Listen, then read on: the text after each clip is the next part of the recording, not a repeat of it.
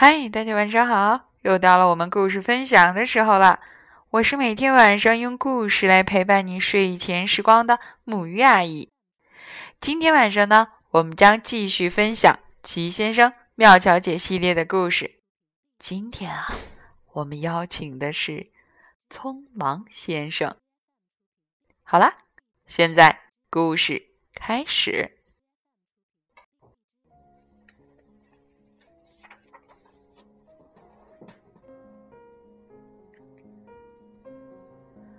匆忙先生是所有用两条腿奔跑的人和动物里跑得最快的。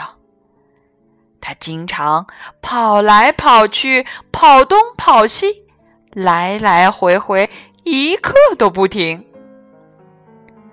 不过，因为他总是太过匆忙，他从来没有好好完成过一件事。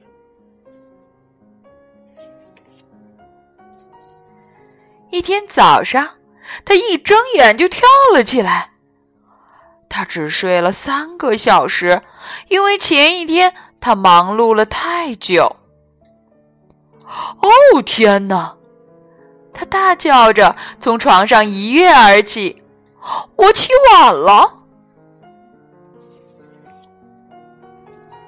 他冲进浴室洗脸，因为洗得太匆忙了，所以。不大干净，刷牙，然后三步并作一步的冲下楼去。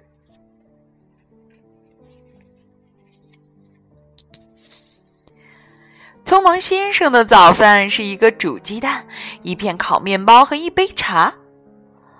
他的鸡蛋只煮了五秒钟，所以口感不怎么样。他的面包。只烤了一秒钟，根本没烤成棕色。因为他等不及水烧开，所以用冷水泡了茶。呃，这真是一顿糟糕的早饭。当然了，他那么忙，所以早饭啊，只吃了一半。匆匆忙忙，真是个傻乎乎的家伙。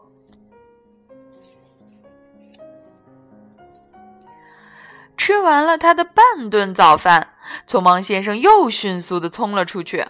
他冲出屋门，都没顾得上锁门，沿着花园小路一路狂奔，接着冲出了花园门，同样也没顾得上锁，在小路上奔跑起来。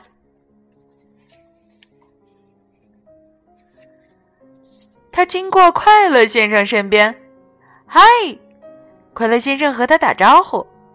早上好，匆忙先生，你要去哪里？我不能停！匆忙先生叫道：“我太急，太急了。”看出来了。快乐先生望着匆忙先生的身影消失在远处，心想：“不知道他要去哪里呀？”匆忙先生要去哪里？天知道。他要的。只是匆忙，像往常一样。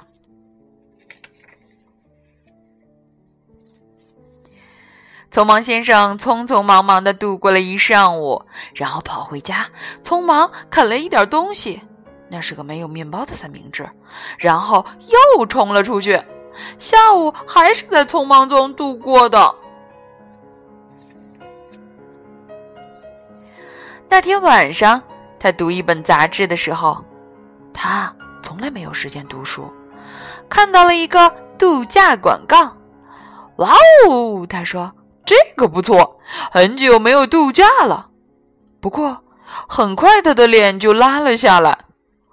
我不能去度假，他想，因为我没钱。然后他又想了想，脸色又好起来了。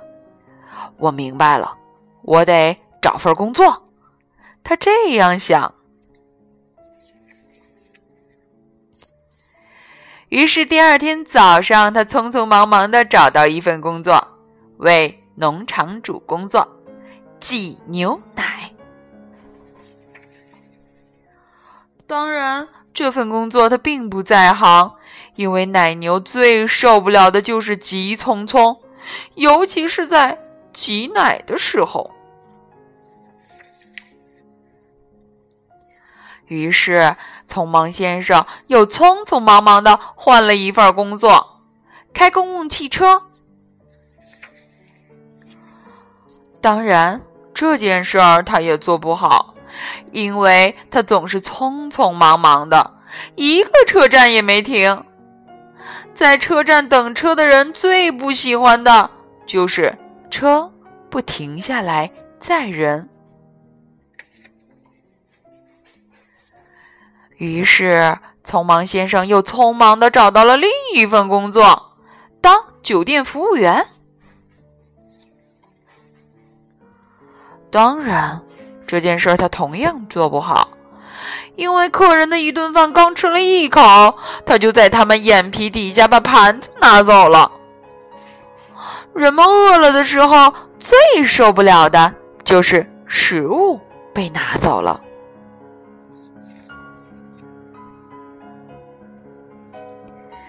可怜的匆忙先生，没工作，也没钱。哦，天哪！他叹了口气：“唉，我永远不可能去度假了。”他看上去又忧郁又沮丧。不过，他忽然想到一个主意。他想到了一个需要从早忙到晚的工作，这份工作最适合跑得最快的人。你知道是什么工作吗？想知道吗？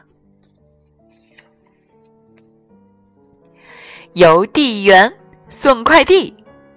匆忙先生太擅长做这份工作了，他用其他邮递员一半的时间投递了两倍的信件，很快他就赚到了足够的钱去度假。就这样。接下来的一周，匆忙先生坐在海滩上，在炎热的阳光下，靠着一棵棕榈树，开始了他的度假生活。这才是生活，他咧嘴笑了。不过，很快他又冲下海去游泳去了。那是他那一天的第十五次游泳。接下来就是早餐时间了。好啦，今天的故事到这里就要结束了。真的希望我们不要成为那个匆忙先生，因为这样太难得找到适合我们的工作了。而且，生活中还有那么多有趣好玩的事情等我们发现呢。好了，孩子们，让我们一起来说晚安，好梦。